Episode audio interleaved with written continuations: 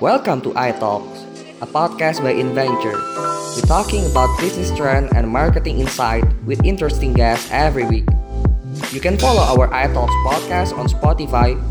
So, please enjoy this episode.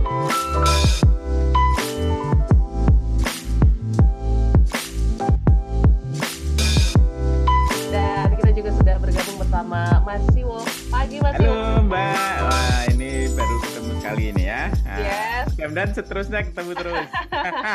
Amin, amin Mas Siwo. Gimana kabarnya pagi ini sehat? Sehat, ini Senin-Senin semangat nih karena masih awal minggu jadi semangatnya luar biasa nih. Iya Wah. dong, harus apalagi udah mendekati akhir tahun ya Mas Siwo Ya, ya. apalagi itu.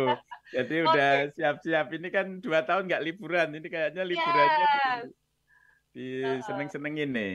Iya, iya. Ini juga apa ya, eh, awal minggu di mana kita akan mendengarkan kisah-kisah semangat Nah, para pebisnis yang Ya. juga semangat melawan badai ya Mas Siwo ya. mm-mm. Gimana kita tahu pandemi COVID-19 banyak melumpuhkan pebisnis, tapi dua pebisnis yang akan kita ajak berbincang pagi hari ini, small listeners, rasanya tangguh sekali ya. Kalau gitu langsung kita perkenalkan eh, dari Mas Muazin Zihat, selaku founder Forest Beverage Solution. Selamat pagi Mas Muazin. Pagi Mas Audrey, eh Mbak Audrey, pagi Oke. Mas Imo, ya. Pagi Ya. Maria. Nah, Mas Muazin sehat?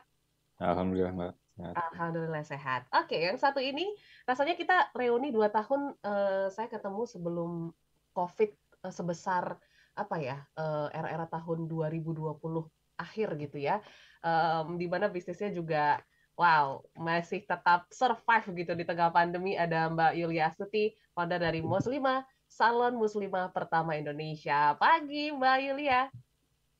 Pagi Mbak Audrey, Mas Iwo, Mas Mazi. Pagi, semangat listener. Oke, pagi-pagi udah semangat ya, eh, Mas Imo ya udah di perjalanan. Kayaknya udah Mm-mm. sibuk nih. Ya. Oke. Nah, pastinya ini akan banyak kisah-kisah, cerita-cerita, pengalaman yang mungkin jadi apa ya, bisa jadi modal smart ya, Mas Iwo ya, untuk Ya. hadapi tahun 2023 yang di mana mungkin eh, agak sedikit eh, menakutkan bagi beberapa orang, tapi mungkin kisah perjalanan dari Mas Muazin dan juga Mbak Yulia eh, menghadapi badai COVID-19 ini juga bisa menjadi sedikit semangat. Tetapi kenapa nih harus diangkat tema Hmm. ini, Mas Siwo, pada pagi hari ini Oke. dan mungkin mendekati akhir tahun? Ya. Oke, teman-teman, ini waktu yang tepat kita untuk flashback ya. Jadi kita jangan meninggalkan dua tahun yang berat ini begitu saja, begitu banyak pelajaran. Makanya eh, apa namanya acara kita pagi ini kita akan mencoba eh, melakukan flashback ya. Ini dua case yang luar biasa ya. Nanti eh, Mas Muazin sama Yulia akan cerita bagaimana eh, apa namanya challenge-nya beda-beda. Jadi kebetulan kalau yang Muazin jadi eh, Forest eh, Beverage Solution ini dulu namanya Forest Bubble Drink ya. Jadi dulunya eh, apa bisnisnya Muazin ini lebih kepada mensupport UMKM untuk eh, minuman kekinian ya, banyak ya minuman lah ya. Eh, apa namanya?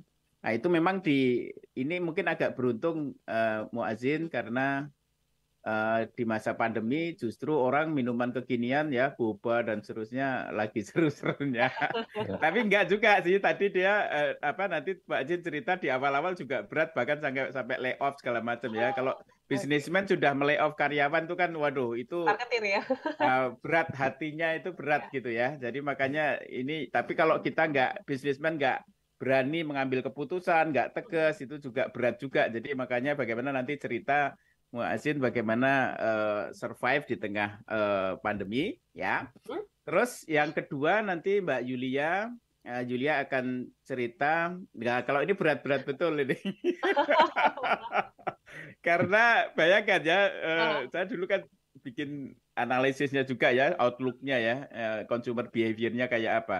Ya orang kan memang takut ke salon ya di Ya. masa pandemi ya. Jadi bayangkan bisa dibayangkan katakanlah eh, omset itu nol nggak cuma lalu ya, nggak cuma mungkin 50 atau 60 persen, tapi mungkin jatuhnya di awal-awal mungkin sama sekali nggak ada customer ya, karena di awal-awal kan takut ya di mungkin eh, awal sampai pertengahan 2020 kali ya. Jadi bayangkan Nah, nanti Yulia akan cerita bagaimana beratnya menghadapi bisnis di mana omset bisa drop luar biasa ya.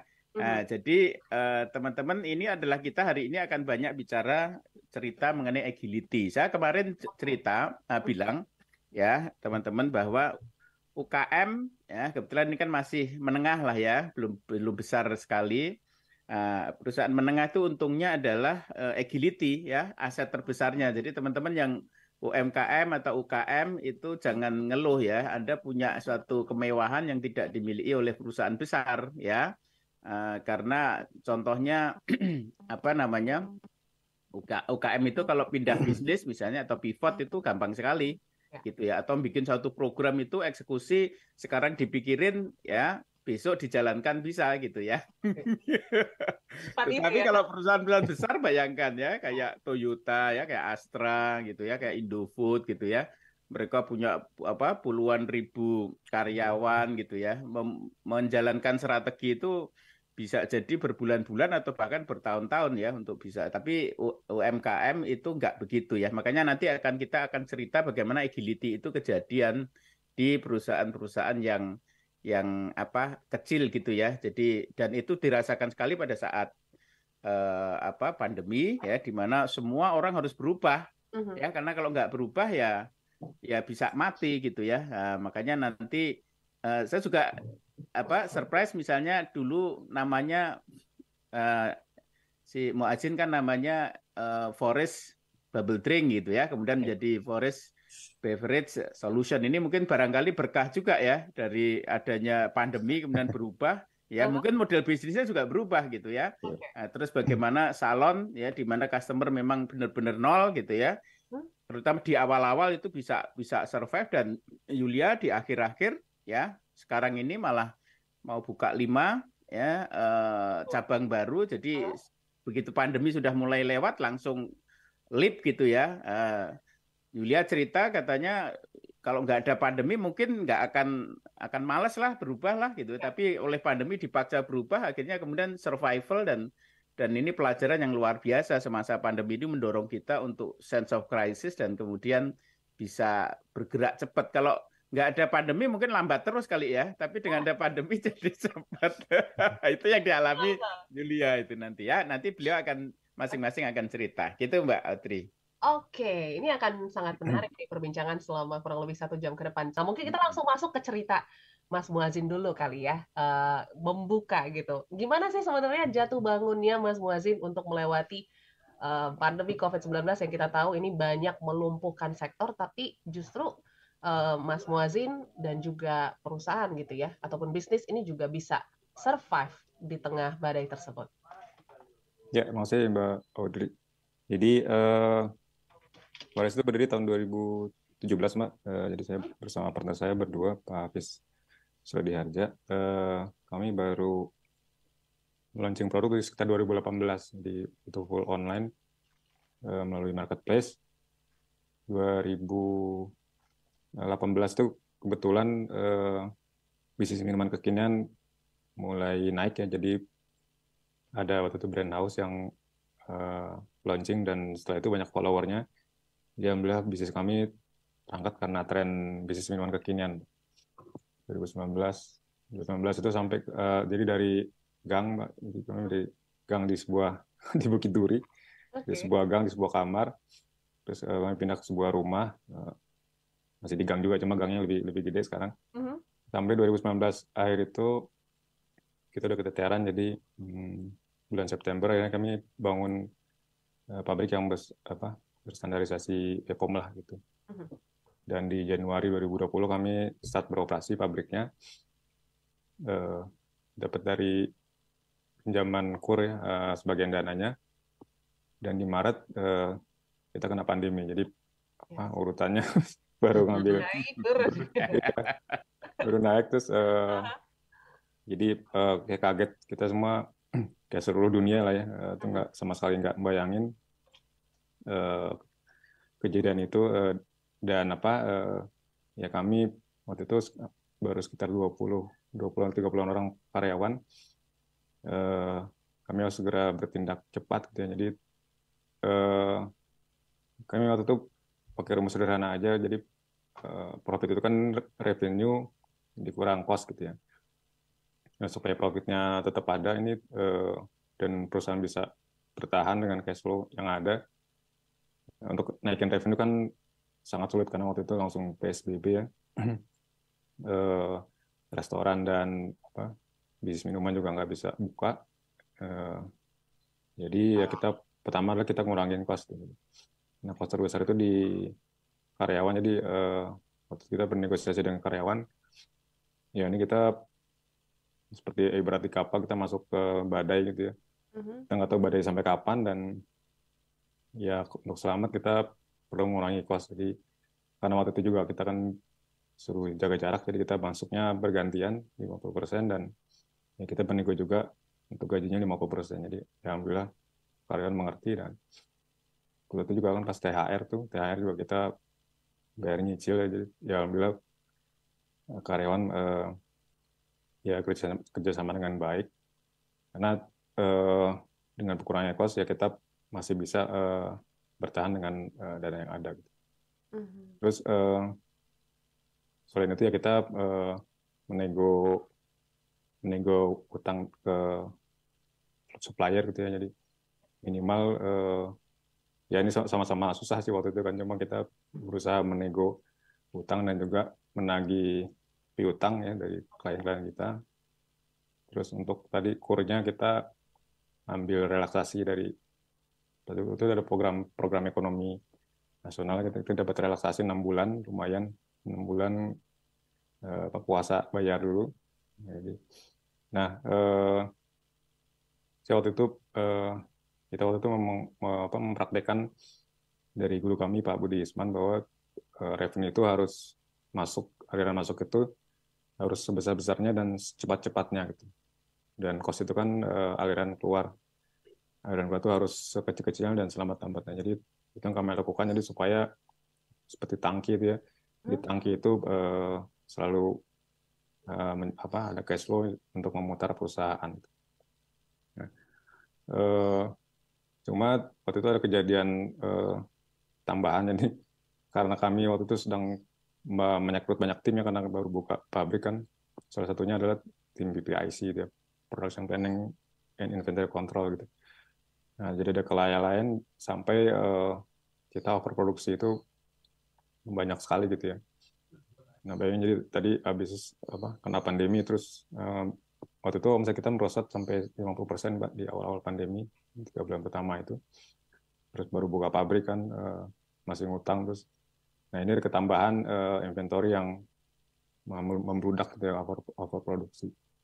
Nah, jadi waktu itu uh, kita harus cepat buang ini stok. Jadi kita waktu itu langsung bikin promo. Kebetulan waktu itu mau Ramadan ya, masuk Ramadan. Jadi kita apa promonya untuk membantu teman-teman UKM kita memberikan promo produk gitu ya bahan baku uh, minuman gitu. Ya alhamdulillah uh, berhasil promonya dan waktu itu kami mendapat revenue yang lumayan mendongkrak jadi jadi yang tadinya jadi kendala ya alhamdulillah jadi malah jadi jalan keluarnya gitu. Jadi kesalahan uh, produksi tadi. Nah juga kita nyari uh, alternatif uh, bahan baku mbak yes. supplier yang yang lebih lebih rendah harganya bisa memberikan TOP apa, lebih panjang tapi dengan kualitas yang sama gitu. Dan kami ya me, mengatur budget iklan dan promosi ya. Supaya uh, ya tadi tetap ada uh, cash flow yang mengalir di dalam perusahaan gitu. Gitu sih mbak. Dan yang penting ya, saya dan Pak Hafiz itu sama-sama sepakat bahwa walaupun ya kita nggak tahu kondisinya seperti apa ke depan tapi kita tetap strategi kita tetap uh, menyerang gitu ya bukan bukan bertahan karena pertahanan yang terbaik adalah menyerang gitu ya jadi ya kita menyerang jadi kita tetap berinovasi mbak jadi di bulan uh, Juli Juni kita launching uh, produk herbal gitu ya mbak. Uh-huh. Nah, waktu itu kan zamannya empon-empon ya jamu kita oh, lagi yeah. lagi hype banget jadi kita meluncurkan lima varian uh, powder itu hmm, apa uh, berbahan dasar herbal gitu ya beliau waktu itu sempat uh, booming setelah itu ada waktu itu musimnya dalgona uh-huh. di dari Korea kita juga membuat bahan bakunya jadi ya kita hampir setiap dua bulan kita meluncing produk dan kita waktu itu juga kerjasama dengan Tokopedia waktu itu uh, melaunching program Pokok Cabang. Jadi kita buka di lima, lima kota, eh, Surabaya, Bandung, Makassar, Palembang, Medan. Itu jadi kita buka di tempat di gudang mereka. Jadi itu lumayan memperluas uh, geografis market kita. Gitu. Dan kita ya tetap menyerang tadi kita tetap vertikal dan horizontal growth.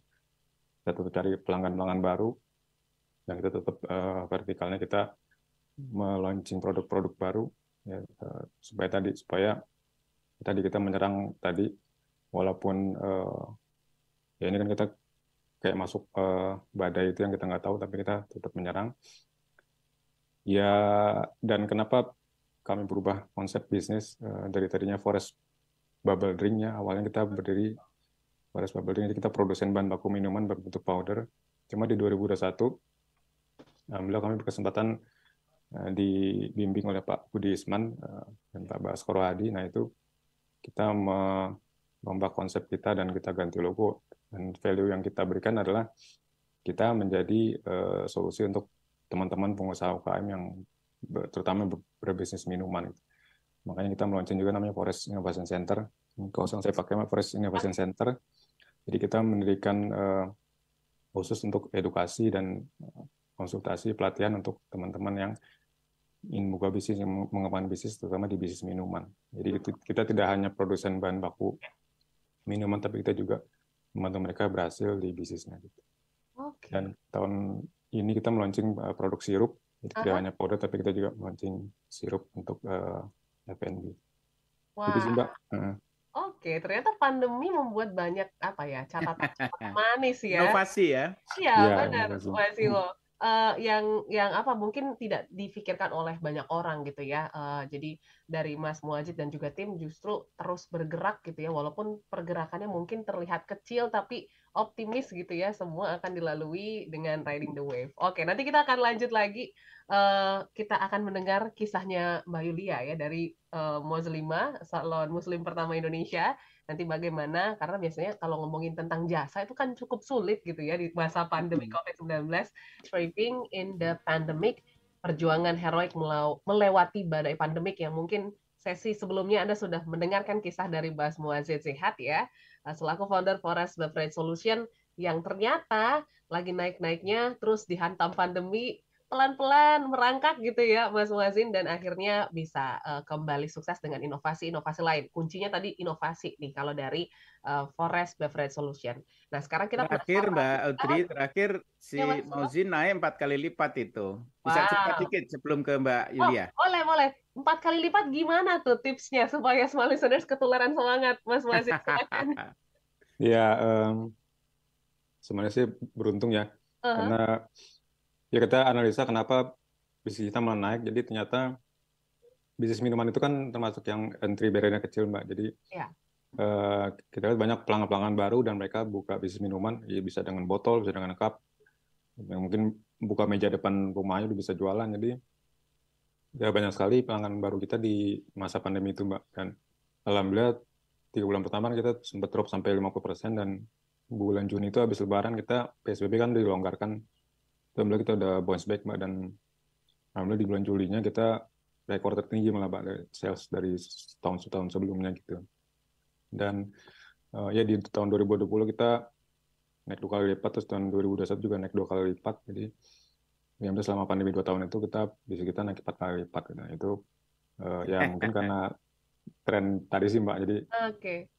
ya alhamdulillah kedorong dari uh, tren tadi mbak gitu.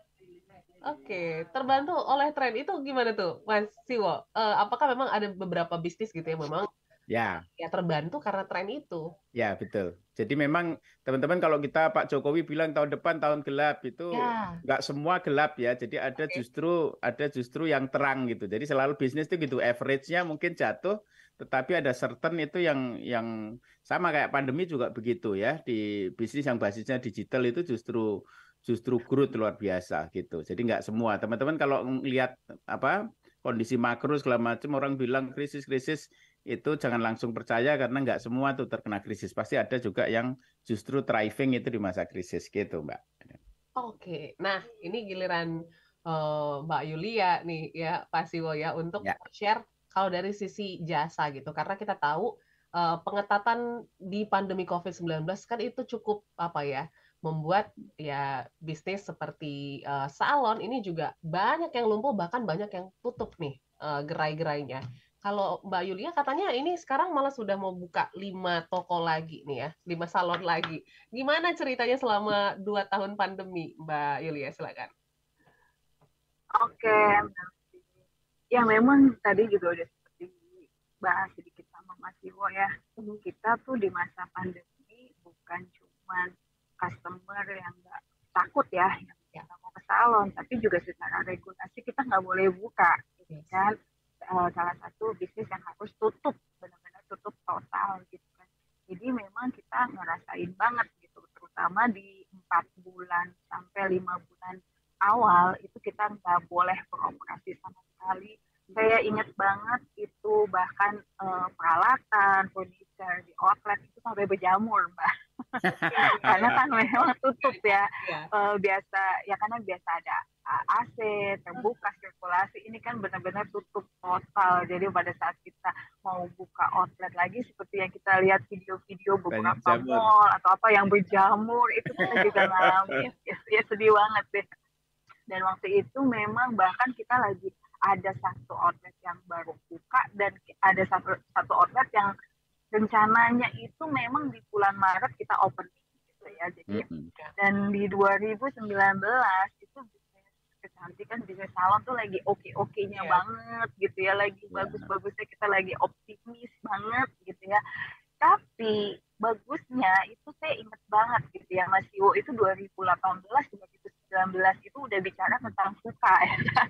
Volatility, uncertainty, complexity, ambiguity itu aku pertama kali belajar mendengar suka itu justru dari Mas Iwo gitu kan? Jadi emang waktu itu jujur waktu ngedenger apa sih suka gitu ya belajar ini aku masih ngeraba-raba gitu ya gimana dengan bisnisku gitu kan? Karena aku merasa bisnis salon itu ya bisnis yang uh, akan selalu oke okay, gitu akan selalu ada exit orang pasti akan butuh nyalon. Jadi masih meraba yang aku praktekin banget waktu itu memang dari sisi SDM ya gimana kita menghadapi generasi milenial itu.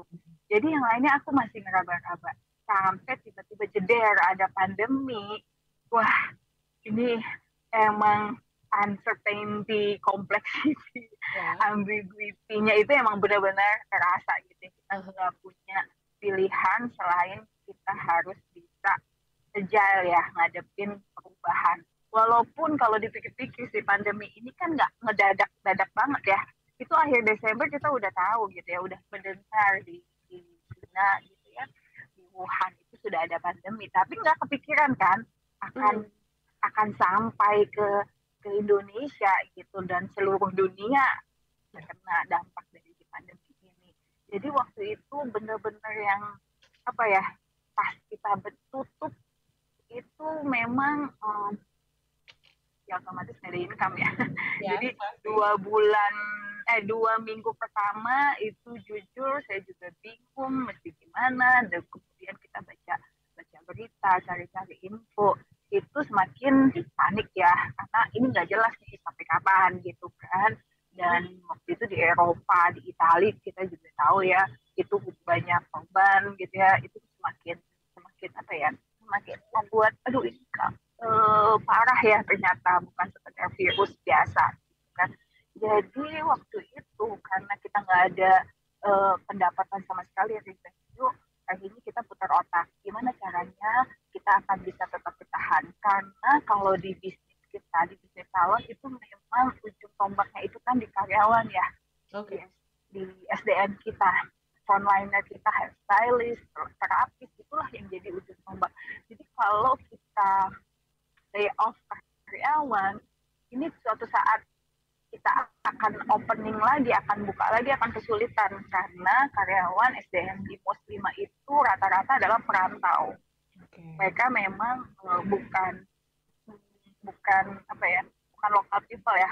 Paling banyak emang mereka merantau dari Sumatera, dari Jawa Tengah, Jawa Timur itu memang perantauan. Jadi kalau kita lay off, kemudian mereka pulang kampung akan sulit, gitu kan, akan balik lagi ke Jakarta dan yang kedua juga emang waktu itu kondisinya berat juga buat kita uh, melay off karyawan karena sebagian besar dari karyawan kita yang perempuan semua ini Ya. itu juga uh, mencari nafkah Oke. baik di keluarganya ataupun di keluarga inti ataupun di keluarga besar. Jadi waktu itu benar-benar pilihan yang yang berat banget nih kalau untuk oh, yang saya bisa lakukan waktu itu adalah menyelamatkan cash flow tadi Wajib juga sudah menyampaikan supaya biaya ini harus kita tekan.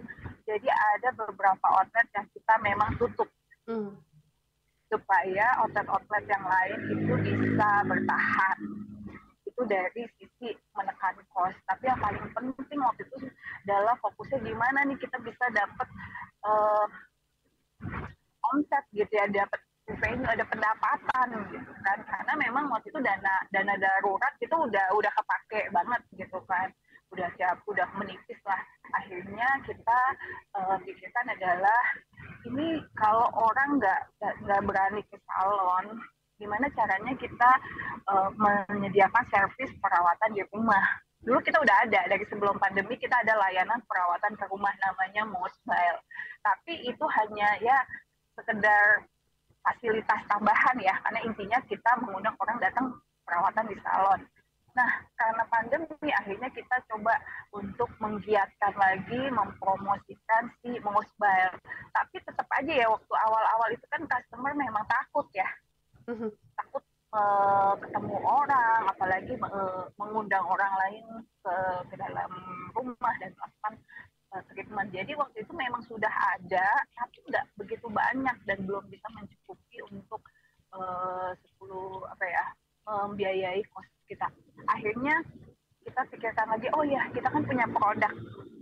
Jadi si Muslima ini punya uh, sister company, punya produk namanya Moayu brandnya yang biasanya kita memang jual di di outlet-outlet salon kita. Nah akhirnya si Moayunya ini yang kita gencarkan gimana caranya customer tetap membeli produk kita walaupun ya biasanya mereka belinya kan kalau ambil perawatan salon. Akhirnya kita lakukan namanya WA marketing juga jadi walaupun di rumah tetap ya kita bisa perawatan ala-ala salon gitu kan. Kita offer uh, produk-produk kita gimana cara pemakaiannya itu juga kita blast kita kita apa WA secara personal juga ya dari masing-masing outlet semuanya dilibatkan. Baik deh sampai ke terapis itu juga dia mau mau harus uh, bisa nih menghubungi customer-customer yang biasa di handle, menawarkan produk, menawarkan jasa mobile juga. Kemudian okay. kita bisa Mbak Yulia, produk. Sorry, aku potong. Ya. Mohon maaf, kita akan break dulu ya. Kita akan okay, okay. di Moayu ya. Ini juga sebuah inovasi yang menarik gitu ya dari uh, Moslima. Small listeners, nanti kita juga akan tanya pandangan Mas Iwo sebenarnya sepenting apa sih inovasi dalam sebuah krisis. Yeah. Nanti kita akan bahas di sesi terakhir membuat Moayu ini bisa apa ya dirasakan para customer sehingga bisa merasa apa ya uh, seperti di salon tapi tetap di rumah gitu. Mbak Yulia mungkin boleh dilanjutkan sedikit mengenai Mo Ayu bagaimana sebenarnya respon dari uh, para customer nih untuk merasakan inovasi dari Muslimah. Mbak Yulia silakan. Ya, ini juga uh, blessing in disguise-nya si pandemi ini ya. Karena selama ini kita merasa bisnis kita bisnis kulit itu adalah jasa salon gitu ya. Kalaupun kita menjual produk menjual muai muai ini sebenarnya udah lama juga. Usianya hmm. udah sekitar tujuh tahun ya. Tapi waktu itu ngerasa ya cuma sampingan aja gitu loh. Jadi pendapatan lain-lain deh kalau dilakukan keuangan. Jadi customer perawatan menggunakan produk muayu treatment di dalam salon kemudian dia suka dia beli juga untuk di rumah gitu ya.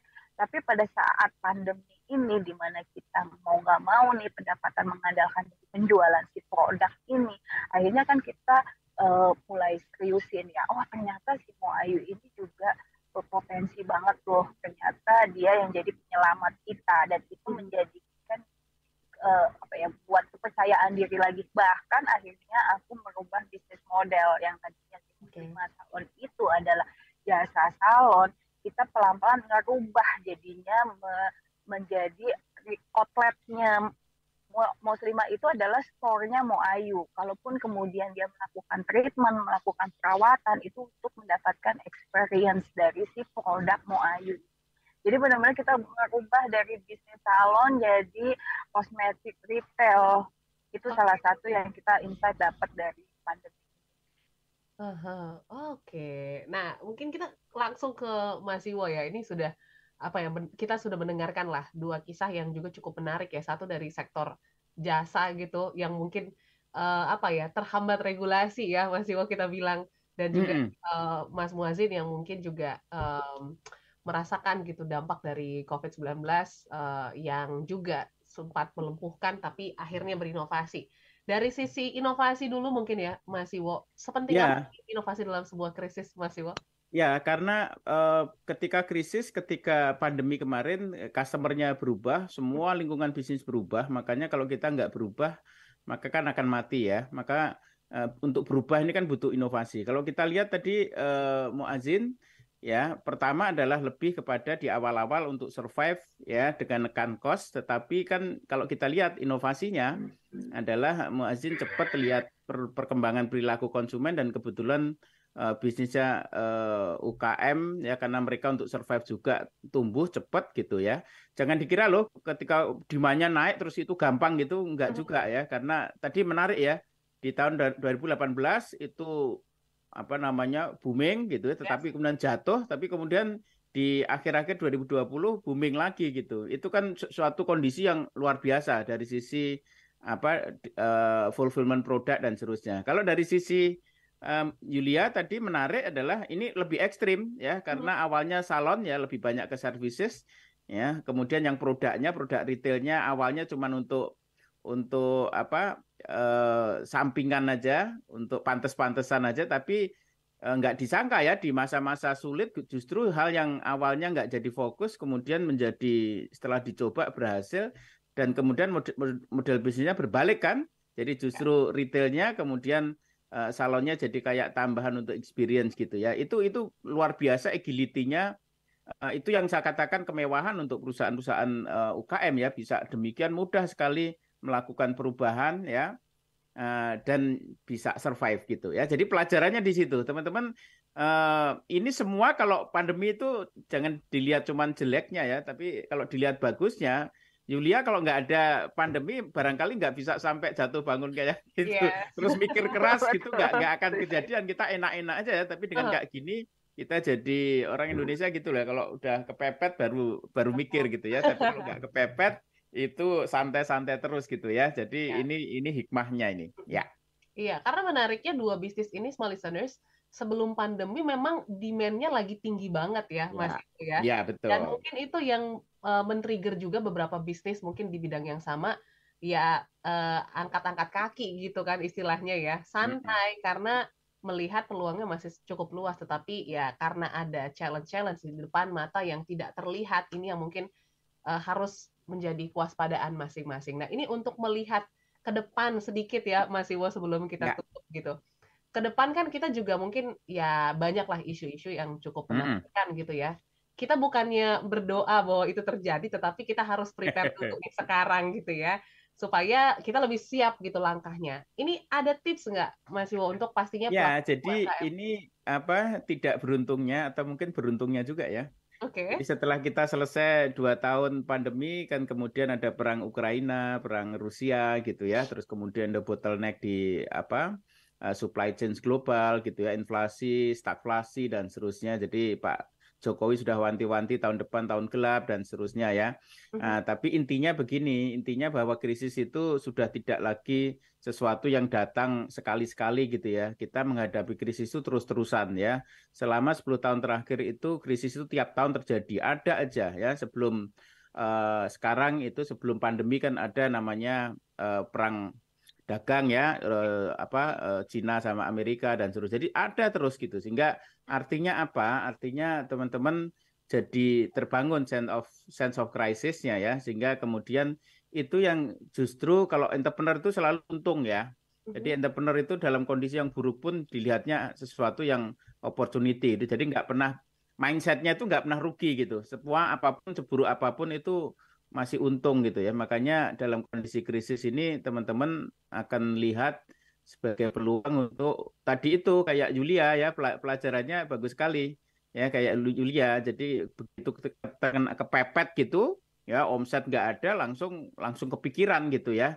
Nah sekarang ini mestinya mindset ketika kita sangat jatuh begitu dalam di di dua tahun belakang itu itu mindset itu tetap ada terus gitu. Jadi sense of crisis untuk berinovasi itu itu harus ada terus gitu. Itu yang uh, perlu kita pupuk terus karena ya itu krisis itu nggak akan pernah era VUCA itu nggak akan pernah berhenti gitu. Nanti nggak tahu lagi setelah tahun depan tahun gelap nanti tiga tahun lagi ada apa lagi gitu. Itu akan ada terus gitu. Sehingga teman-teman ini uh, membangun sense of crisis sehingga dari situ muncul banyak-banyak ide dan kemudian ide-ide yang kita eksekusi itulah yang akan menjadi model kita untuk kita bisa sustain gitu ya. Jadi saya katakan juga bahwa bisnis itu adalah maraton ya, jadi okay. bukan sprint ya. Yes. Jadi ini merupakan proses. Jadi kayak Julia sama sama Muazin ya eh, dua tahun apa survive dan sukses gitu. Nanti dua tahun lagi belum tentu juga karena ada ini lagi kan ada ya. gunjang ganjing lagi. Makanya mesti harus terus dijaga uh, energi dan uh, apa namanya sense of crisis itu sehingga kita bisa sustain gitu ya. Jadi ini pelajaran makanya sebenarnya nggak enak juga jadi entrepreneur itu ya. Iya.